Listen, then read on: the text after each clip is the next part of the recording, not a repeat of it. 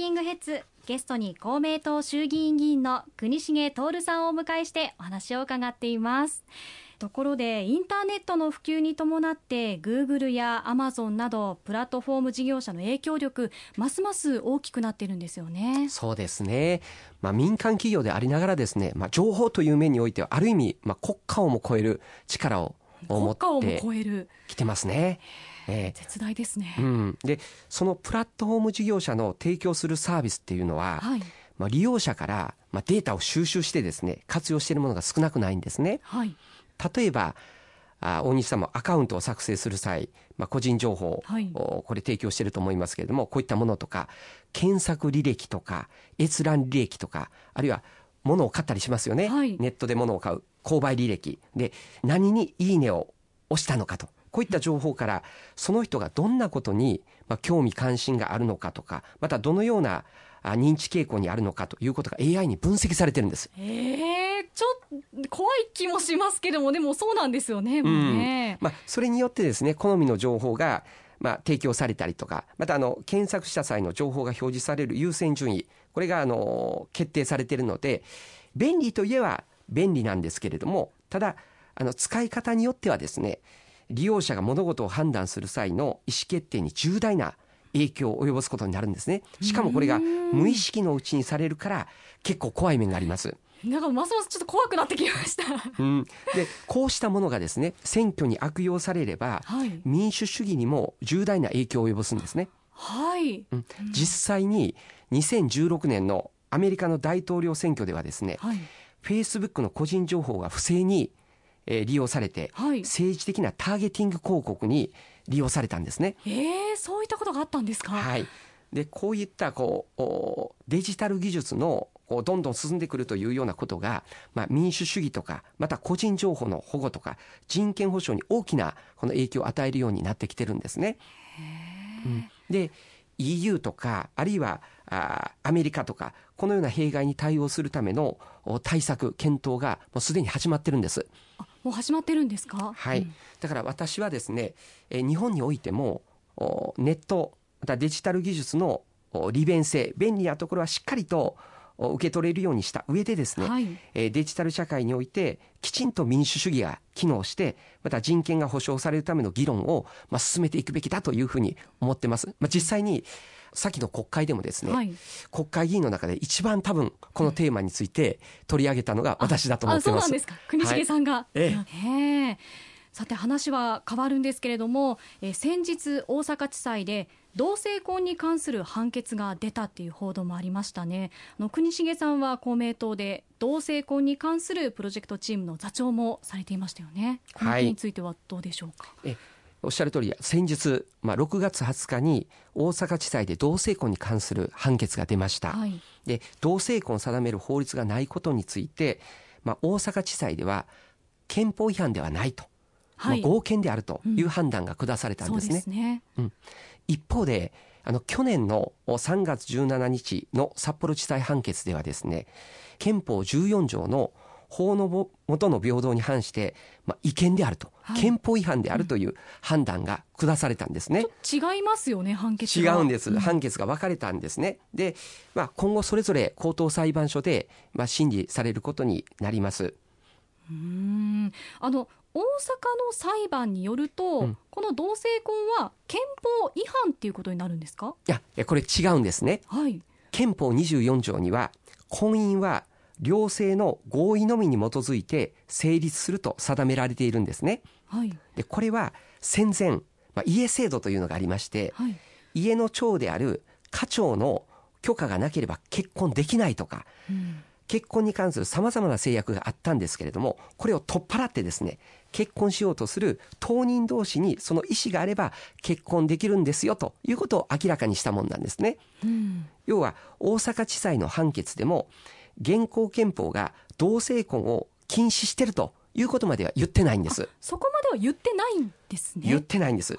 同性婚を認める、まあ、法律を作るかどうかというのは裁判所が判断するんじゃなくて国会で検討すべきだという考えなんです。つまりボールを国会に投げてる判決だというふうに私は捉えています。あの大阪地裁の判決は国会で今後考えるようにっていうことだったんですけれどもじゃあ議論はこれからどういうふうになっていったらいいんですか？はい。まずあの私自身の立場を明確に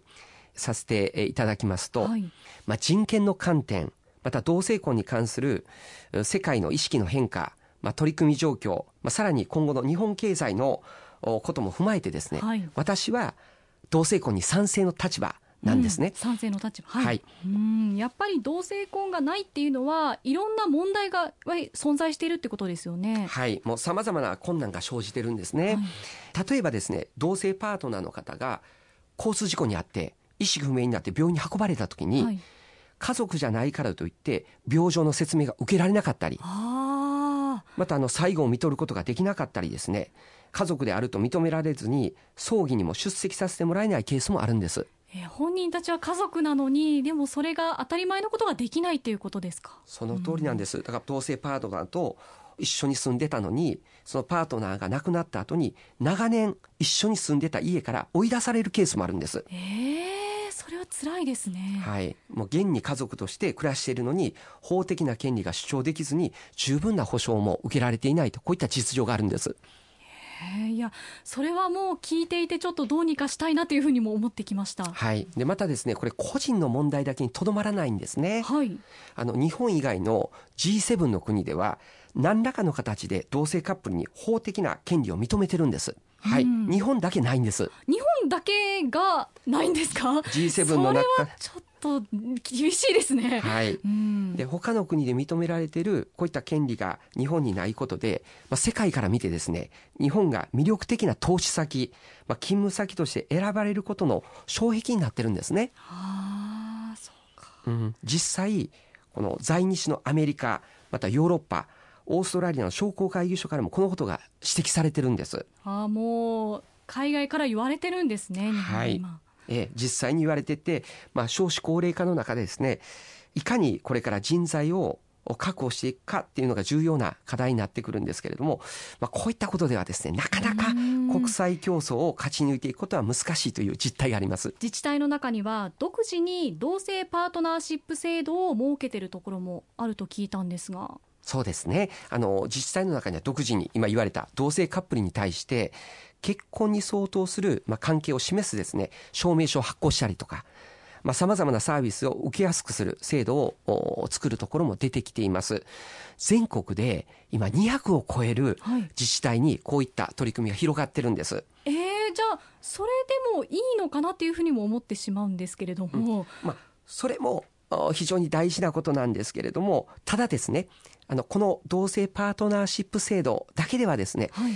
この法律上の婚姻関係にはなれませんので、やはりあの国としてしっかりと法的に、はい、あの同性婚を認めてですね、この保護を与えられるようにしていくべきだと思っています。そうですね。うん、で、えこういった観点でですね、これからも引き続きですね、多様性が尊重される、まあ、社会の実現、また同性婚の実現も目指してですね、しっかりと国民的議論をしながらですね、進めていきたいというふうに思っています。当にそうですね。あのこのテーマに関して何か最後に伝えたいことはありますか？はい。あの性的マイノリティの方たちの権利というのは上から目線で与えるとかそういうもんじゃなくてもともと持っているものなんですね。はい。まあ、社会がそのことに、まあ、気がついてなかっただけで時代を経てその必要性が分かってきたんであればその権利がきちんと保障されるように、えー、障害を取り払っていかないといけないと思ってます。でそれを怠っているのは、ある意味、マジョリティ、まあ、多数派の傲慢だと私は思ってます。なるほど。うん。で、それで、この障害を取り払う役割を担っているのが、まさに我々政治家なんですね。はい。まあ、この性的マイノリティの方に限らずですね、社会の片隅で苦しんでいる方たち、また政治の光を一番必要としている人たちに、その温かな光を届けていきたいと思います。はいですね。より良くしていきたいですよね。はい。えー、国重さんにお話を伺いました。ありがとうございました。